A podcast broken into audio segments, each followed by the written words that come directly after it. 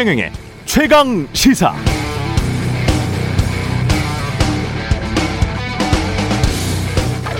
시세가 9억 원 정도 되는 아파트가 있습니다. 그런데 이미 채권 설정이 6억 원 돼 있어요. 그 집에 전세를 들어가려는데 전세금은 7억 원. 그럼 전세금 7억 원과 이미 채권 설정된 6억 원 합하면 시세보다 4억 원이 더 높죠. 전세권 설정을 한다고 하더라도 기 설정된 채권 때문에 순위에서 밀려나게 될 수가 있으니까 잘못하면 돈 떼일 확률이 높습니다. 여러분 같으면 이런 전셋집에 들어가시겠습니까? 상식적으로 말이 안 되죠. 너무나 위험합니다. 그런데 삼성전자가 이런 계약을 했다는 겁니다. 누구와? 윤석열 전 검찰총장의 부인 김건희 씨와 2010년에 삼성전자는 침묵하고 있고 대신 윤석열 전 총장, 총장 측은 입장문을 내고 해외 교포였던 삼성전자 엔지니어가 직접 발품을 팔며 집을 구했고 삼성전자가 전세 자금을 지원했기에 계약자 명의로 들어갔을 뿐이라고 해명했습니다. 이건 제가 과거에 관련 취재했던 내용과는 좀 많이 행태가 다릅니다. 삼성전자 법인으로 전세권 설정된 집들 강남, 분당, 이태원 등 서울 인근 요지에 꽤 있습니다. 삼성전자는 해외 영입 임원들을 위해서 집을 구하는 팀이 따로 있습니다. 관리의 삼성이 해외 교포 영입 임원들에게 직접 발품 팔라고 한다? 좀 이상합니다. 게다가 이렇게 담보 채권이 6억 원이나 설정된 아파트의 후순위로 전세권 설정을 삼성이 했다? 그러다 잘못하면 전세금 떼이게 되고 그럼 배임이 될 수도 있는데 그런 일을 글로벌 기업 삼성이 했다고요? 이 역시 비상식적입니다. 질문은 그래서 단순합니다. 삼성전자의 이런 이상한 전세권 설정 그리고 또 다른 의혹이 불거진 도이치모터스 신주 인수권부 사채 매입 그리고 그 이후의 주식 거래처럼 일반인들은 꿈도 꿔보지 못할 비상식적인 일들이 왜 윤 전 총장의 아내 김건희 씨에게만 연이어 벌어졌느냐는 겁니다. 그건 단순한 행운이었을까요? 아니면 온전히 김건희 씨의 능력이었을까요? 그것도 아니라면 삼성이나 도이치모터스도 신경 쓸 만한 또 다른 누군가가 있었던 것일까요?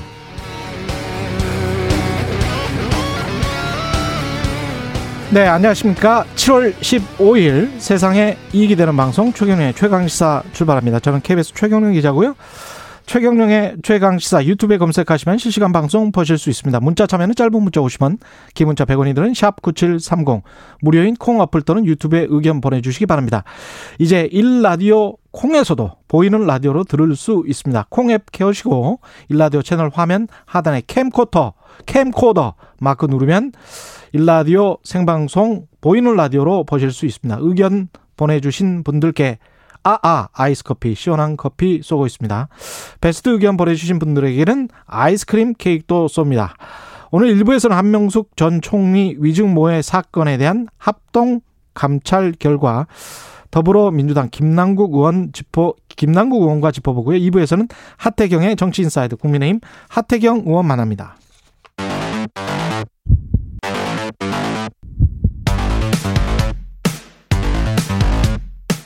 오늘 아침 가장 뜨거운 뉴스 뉴스 언박싱 자 뉴스 언박싱 시작하겠습니다. 민동기 기자 김민아 평론가 나와 있습니다. 안녕하십니까? 안녕하십니까? 예, 수도권 거리두기 4단계인데 비수도권도 2단계로 격상되는군요. 네, 몇 가지 우려되는 측면이 있습니다. 예. 어제 0시 기준으로 1,615명의 역대 최다 확진 기록이 예, 기록이 나왔고요. 네. 그리고 비수도권에서도 지역 발생 확진자면 400명 가까이 나왔습니다. 음. 그리고 어제 9시까지는 1,421명의 또 확진자가 새로 나왔거든요. 그러니까 오늘도 적지 않은 확진자가 이제 나올 것으로 예상이 되고 있고요. 어, 그래서 정부가 세종, 전북, 전남, 경북 등을 제외한 나머지 비수도권 시도의 사회적 거리두기를 오늘부터 2단계로 강화하기로 했습니다. 2단계가 적용이 되면은요. 사적 모임으로 8명까지 모일 수가 있고요. 유흥 시설이나 식당, 카페 등은 밤 12시까지만 영업할 수가 있습니다. 음. 다만 이제 지역별로 조금 이제 단계를 이제 좀 유지하더라도 예. 각각의 예. 다른 이제 기준을 적용하는 그런 경우들이 있는데요.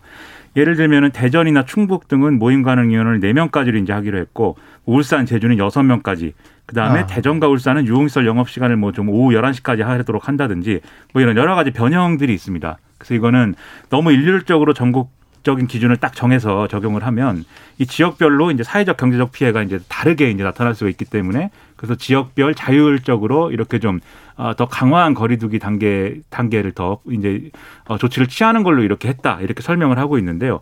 아무래도 지금 확산세가 수도권에서 비수도권으로 이렇게 풍선 효과처럼 이렇게 좀 옮겨가는 추세인데다가 그렇죠. 그리고 주요 변이 바이러스 중에 델타 변이 바이러스 비율이 계속 늘어나고 있는 그런 상황이기 때문에 더 전염력이 강하지 않습니까? 그렇죠. 결국은 거리두기를 강화하는 거 외에는 이제 대응 방법이 없어서 불가피한 선택을 지금 할 수밖에 없는 상황입니다. 이 백신 접종 계획도 좀 차질을 빚고 있습니다. 여전히. 그러니까 어제 55살부터 59살 백신 접종 예약을 저녁 8시부터 재개를 했거든요. 예. 한 3시간 동안 또 접속 장애가 발생을 했습니다. 음. 물론 한 40만 명 정도가 이제 접속 그 예약을 하긴 했습니다만 또 장애가 발생을 해서 좀 불편을 겪었고요. 예.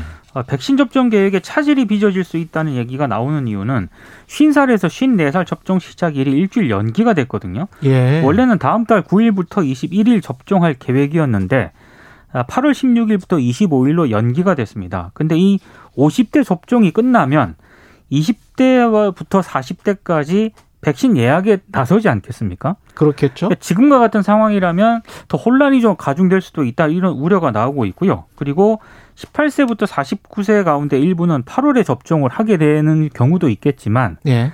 지금 상황이라면 상당수가 9월로 넘어갈 가능성도 있다 이런 얘기도 나오고 있는 그런 상황입니다. 지난번처럼 만약에 컴퓨터 용량이나 서버 용량 때문에 그런 거라면 지난번처럼 뭐 주민등록 번호의 끝자리 수를 가지고 뭔가 기호를 만들어서 해본다 할지 월화수목금토 뭐 이런 식으로 해야 될 것 같아요. 그래서 오제도 예, 검토를 하고 있습니다. 그렇죠. 예. 예. 그래서 예약은 확실하게 할 수 있게 해줘야. 그럼 나도 내가 뭐 8월 며칠에 맞기로 돼 있다, 9월 며칠에 맞기로 돼 있다. 그러면 좀 아무래도 좀 안심이 되지 않을까요? 백신을 그래도 예. 두 분은 한 번이라도 맞지 않았습니까? 아, 그렇죠. 저는 전, 저는 맞았죠. 저도 한번 한번 네. 맞아봤죠. 저는 그래도 8월 달에 맞지 않겠나 이렇게 생각을 했었는데 예. 마음을 비우고 예. 아, 9월 넘어서 맞겠구나 생각을 하고 있습니다. 이렇게 좀 여유 있게 사실 판단할 수 있으면 예. 이렇게 한 번에 몰려서 이렇게 시스템이 이제 다운되고 뭐 이런 건 없을 텐데 그러니까요. 지금 아무래도 백신 수급이 첫째로 불확실하다. 둘째로 이렇게 사이트가 다운될 수 있다. 이런 우려가 뭐 다운된다기보다는 접속이 지연될 수 있다. 예. 이런 우려가 있다 보니까 더더욱 이제 빨리 해야겠다. 이렇게 생각을 하게 되는 측면이 있는 거거든요. 그래서 앞, 음. 악순환인데 이게 제가 뭐 늘 이제 최경영 기자님이 미국 얘기하시지만 네, 미국의 오바마 케어라는 좋은 예. 제도를 하려고 그랬는데 예. 그게 사이트가 마비가 돼가지고 꽝 됐죠. 그렇죠. 예. 그래서 제도에 대한 신뢰성이 이제 좀 하락한 그런 사례가 있습니다. 그러니까 아무리 의도가 좋아도 사실은 요새 이제 디지털을 제대로 못 만지면 네.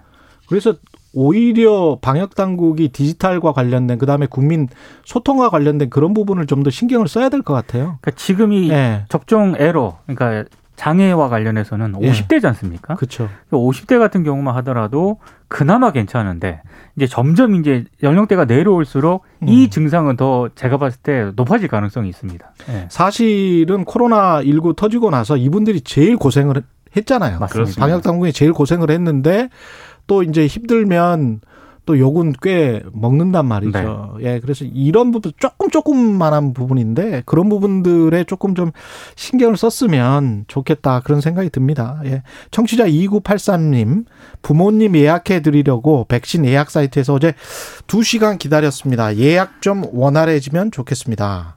이런 말씀하셨고요. 그러니까 이게 분명히 지난번에 발생을 했는데 이게 또 이런 같은 일이 반복이 되니까 네. 답답하실 것 같아요. 사과를 했는데 정은경 청장이 예. 10시간 만에 똑같은 상황이 벌어져서 참 이게 뭐 아, 모르겠습니다. 어떻게 해야 될지 어쨌든 뭐이 음. 백신 수급이 안정화되면 사실은 해결 방법이 더 늘어날 수 있는데 음. 이 부분에서 이제 여러모로 이제 불안하다 보니까 음. 계속 이제 어려움이 가중되는 것 같습니다. 전혀 다른 의미로 제가 좀 접근을 해본다면 정부든 공적 기관이든 시민사회나 기업이 디지털로 변해가는 그 속도를 오히려 서류 작업 처리를 주로 했던 그런 기관들이 감당을 못 해내고 있는 게 아닌가. 음. 그런 생각도 좀 듭니다. 예. 워낙 기업들 같은 경우는 뭐 디지털로 일하는 게 아주 지금 일반적이 돼서 이런 게, 어, 체계적으로 뭔가 생각을 할 것 같은데 그럴 만한 인력이 고시에는 이런 거 안 나오거든요. 근데 그런 부분 외에도요. 예. 충분히 이 비슷한 상황이 예전에도 발생을 했기 때문에 예. 그러면 단계적으로 이렇게 접근하는 방법이 필요했는데 그러니까요. 그런 세심한 어떤 그런 대책이 없었다는 게 좀 문제인 것 같아요. 조금 위로를 드리자면 일본보다는 그래도 낫습니다. 아우 거기는 뭐 아직까지 종이 있어요. 편지 보내니까요. 그렇죠. 예. 표를 받아갖고 가야 백신 맞을 수 있기 때문에 예. 근데 일본보다 낫다는 걸로 우리가 뭐, 뭐 그걸 할 수는 없죠. 조금 예. 조금 예. 좋은 얘기를 한 마디라도 예. 해보려고 했습니다. 네. 민주당이 경선 연기 쪽으로 거의 가닥을 잡아가고 있는 것 같습니다. 그러니까 이상민 민주당 선거관리위원장이 어제 브리핑을 가졌는데요. 예. 아, 각 후보 측 그리고 당 지도부와 의견 교환을 했는데 여섯 명의 후보 가운데 다섯 명으로부터 8월 7일 시작하는 지역 순회 일정을 수년해야 한다. 이런 요청을 받았다라고 했고요.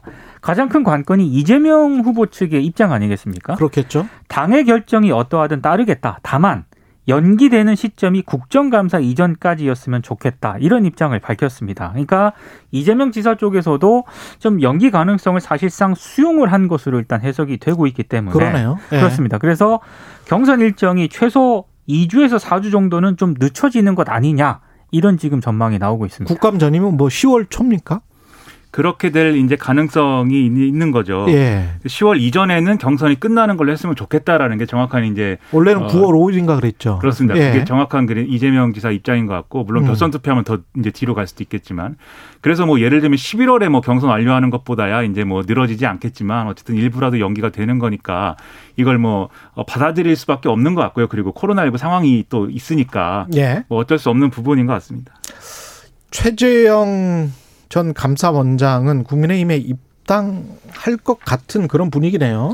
또. 어제 이제 권영세 의원과 만났거든요. 예. 어, 공개적으로 만났는데 만나서 아마 기자들 만나고 나서 기자들이 이제 묻지 않았겠습니까? 입당하냐 예. 얘기를 했는데 일단 입당을 좀 시사하는 쪽으로 해석을 언론들이 하고 있습니다. 왜냐하면 권영세 의원이 주신 말씀이 자신의 의사를 결정하는데 많이 도움이 된 건 사실이다 이런 얘기를 했거든요. 예. 그러니까 아무래도 좀 입당 가능성이 좀 무게를 싣는 것 같고요. 음. 권영세 의원은 참고로 이달 안으로 입당을 이 최재형 전 감사원장에게 권유를 했다라고 합니다. 그리고 최재형 감- 전 감사원장이 어 이제 이준석 대표를 비롯해서 국민의힘 인사들을 차례대로 만난다라고 하거든요. 그러니까 아무래도 어 수순으로 입당 가능성이 좀 무게가 실리고 있고요. 어또 윤석열 전 검찰총장하고는 또 차원이 입장이 좀 다르지 않습니까? 그렇죠. 예, 다르기 네. 때문에 아마 조속하게 입당을 할 것이다. 언론들도 여기에 무게를 싣고 전 있습니다. 감사원장은 빨리 입당을 해서 그 안에서 세력을 만약에 형성을 할 수 있다면 네. 그렇다면 국- 저 윤석열 전 총장보다 유리한 고지를 잡을 수도 있어요. 지금 현재 지지율이 낮기 때문에 그 방법이 더 좋을 수도 있습니다. 예. 그러니까 뭐 여러 시나리오를 이제 가정할 수 있는데 아무래도 음. 윤석열 전 총장이 계속해서 이제 높은 지지율을 유지를 하고 음. 그리고 여러 가지 의혹이라든가 여러 가지 뭐 준비가 안 됐다 뭐 이런 평가에도 불구하고 어쨌든 유지를 지지율을 하면 지지율을 유지를 하면 사실 뭐 최재형 감사원장이 뭐 입당을 하든 안 하든 건 큰 변수가 안 될 텐데 그렇죠. 사람들이 네. 그렇게 안 보는 사람들이 계속 늘어나고 있기 때문에 이제 음. 이게 관심의 대상이 되는 거죠. 김종인 전 국민의힘 비상대책위원장이 윤석열 전 총장에 대해서 뭐라고 했네요. 조선일보 기자와 만나가지고요. 예. 감독 배우론을 또 설파를 했습니다. 감독 배우론. 그러니까 대선 후보는 예. 배우 역할만 해야지 지금처럼 자신이 감독과 배우 역할을 다 하려고 해서는 안 된다. 음. 윤전 총장 측을, 측을 향해서 이렇게 얘기를 했는데요. 그러니까 윤석열이 감독도 배우도 다 하려고 한다. 그렇습니다. 더 예. 이제 직설적으로 얘기한 거는 지금 윤석열 캠프에는 감독 역할을 하는 사람이 딱히 보이지 않는다. 감독 역할을 하는 사람이 필요하다. 이런 얘기를 했거든요. 그럼 감독을 영입해야 되지 않겠습니까? 그러니까 영입을 네. 본인이지. 본인을 하라는 그러니까 건지. 누구를 네. 영입해야 될까요, 과연? 네. 상당히 궁금합니다. 과연 누구를 영입해야 그 되는 얘기일까? 캠프 내에 있는 인사들은 사실은 김종인 전 비대위원장 같이 빅샷 거물이 들어오면 본인들이 할 수 있는 결정할 수 있는 게 거의 없기 때문에 그렇습니다.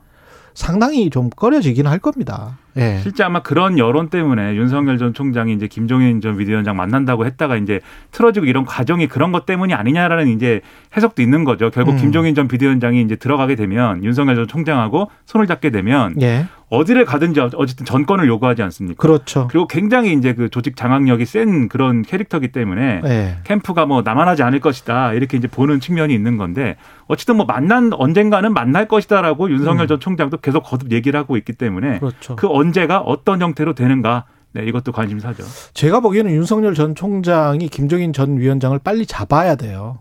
지지율이 더 높아지려면 왜냐하면 이제까지 출마 선언이나 뭐 이런 것들은 상당히 자유한국당에서도 우파 옛날 과거 그런 쪽이었는데 김종인 전 비대위원장은 지금까지 내놓은 정책들이 상당히 중도 우파나 중도 진보에 가까운 사람이기 때문에 그 뭐랄까요 외연 확장을 하려면 김종인 전 비대위원장 같은 사람 물 영입을 해야 됩니다. 외연 네. 확장을 해야 네. 지금 지지율 답보 상태를 벗어날 수 있다고 저도 생각을 하는데 그렇죠. 최근에 만나는 분들을 보면은 음. 주로 오른쪽에 계신 분들을 많이 만나고 있기 때문에 그 최장립 교수 만났는데 최장립 교수도 요즘 딱 특히 그렇게 진보 진영 인사다라고 우리가 확언하기는 좀 힘들죠. 예. 그리고 김종인 전 비대위원장도 음. 그런 예를 들면은 뭐 탈진보 뭐 이렇게 표현하는 또는 이제 이른바 조국 흑서 뭐 이렇게 얘기하는 뭐 진중권 전 교수라든지 예. 이런 분들을 만나고 다닌다고 해서 뭐 중도층이 이쪽으로 오는 게 아니다. 그렇죠. 네, 실제적인 선거 캠페인이 중요하다 본인, 이런 얘기를 본인 공약이랄지 뭐 그렇죠. 이런 게 그렇죠. 분명하게 나와야죠. 예. 그렇죠. 그래서 본인이 이제 윤석열 전 총장 본인이 음. 입장을 새롭게 해야 됩니다. 예.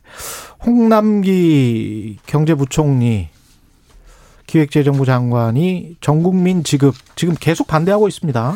그러니까 홍남기 부총리가 어제 이제 2차 추가 경정 예산안에 평선된 재난지원금 지급 범위와 관련해서요. 예. 소득 하위 80%로 지급하는 것을 국회에서 결정을 해주면 음. 정부가 집행을 최대한 차질 없이 하겠다 이렇게 얘기를 했거든요. 음. 근데 이게 시점상 더불어민주당이 전 국민 재난지원금을 당론으로 결정한 이후에 나온 발언이기 때문에 어, 이게 당정 간의 갈등으로 지금 벌어지, 번지는 것 아니냐 이런 우려가 나오고 있는데요. 뭐, 김부경 국무총리도 홍 부총리 쪽에 좀 무게중심을 실었습니다. 어제 이제 예결위 답변에서 뭐라고 얘기를 했냐면, 재난 지원인데, 이 뭐 전혀 소득이 줄지 않았던 고소득자들에게는 일종의 사회적 양해가 될 것이다. 아, 손해나 소득 감소가 없는 층까지 다 주는 게 옳은가라는 회의가 있는 분이 많다. 이렇게 얘기를 했기 때문에 당정 간의 입장 차가 또 확연하게 지금 나타나고 있는 상황입니다. 그러니까 이게 애초에 당정 간에 합의를 했던 사안 아닙니까? 이제 80%로 합의로. 네. 그 합의를 한 것을 이제 민주당이 이제 뒤집는 것이기 때문에 더 이제 정부로서는 여기에 대한 이제 저항이 있는 건데 최고위에서 그렇게 나왔죠. 그렇죠. 예. 근데 사실 이게 만약에 처음 있는 사례다라고 하면 정부가 이렇게까지 또 저항할 수 없는 부분이 있을 것 같아요. 왜냐하면 음. 어쨌든 추경안을 마련할 때는 코로나19 상황이 이렇지 않았기 때문에 거리두기 2단계였기 때문에 지금 4단계 수도권이 4단계가 이제 지금 돼 있는 상황에서는 추경안 내용 손질이 불가피한 거거든요. 예. 근데 이전에 이제 총선이라든지 선거 앞두고 당정 합의한 것을 여당이 계속 뒤집어 온 사례가 있다 보니까 음. 정부도 이제는 이번에도 뭐 물러 이번에도 물러서면 이상하지 않느냐 뭐 이런 좀 저항이 더 있는 것 같아서 음.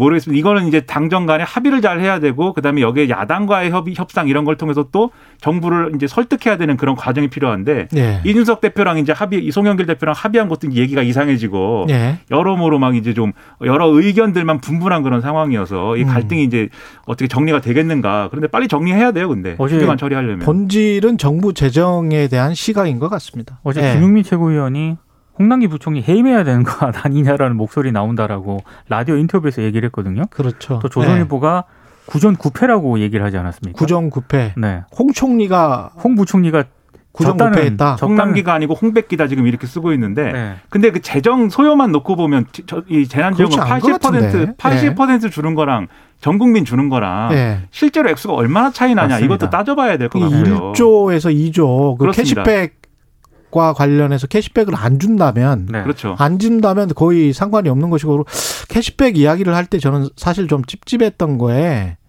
기획재정부 관료들이 금융지주회사랄지 신용카드 회사들이 아. 많이 가 있단 말이죠. 근데 굳이 왜 신용카드 캐시백을 해서 그걸 또 특정층 많이 쓰는 사람들이면 특정 부유층이잖아요. 카드사 예. 이익을 좀 고려한 것 아니냐. 그냥 카드사 이익을 고려하지 음. 않으면 왜 캐시백을 해야 되는 건지 저는 음. 이해를 못 하겠더라고요. 글쎄요, 뭐 예. 뭐 제가 기획재정부 관련은 아니지만 예. 1조 원을 들여서 10조 원의 경제 효과를 낼 수 있다고 주장을 했습니다. 글쎄. 그게 그러면 지역 화폐하고 무슨 다른 게 뭐가 있지? 저도 잘 모르겠습니다. 그거는. 그 네. 캐시백은 뭐 백화점에서 쓸 수 있고 다 쓸 수 있는 건데. 저는 이제 그러더라 이렇게 얘기를 한 겁니다. 뉴스 언박싱 민동기 기자 김민아 평론가였습니다. 고맙습니다. 고맙습니다. KBS 라디오 총영의 최강 시사 듣고 계신 지금 시각 7시 40분입니다.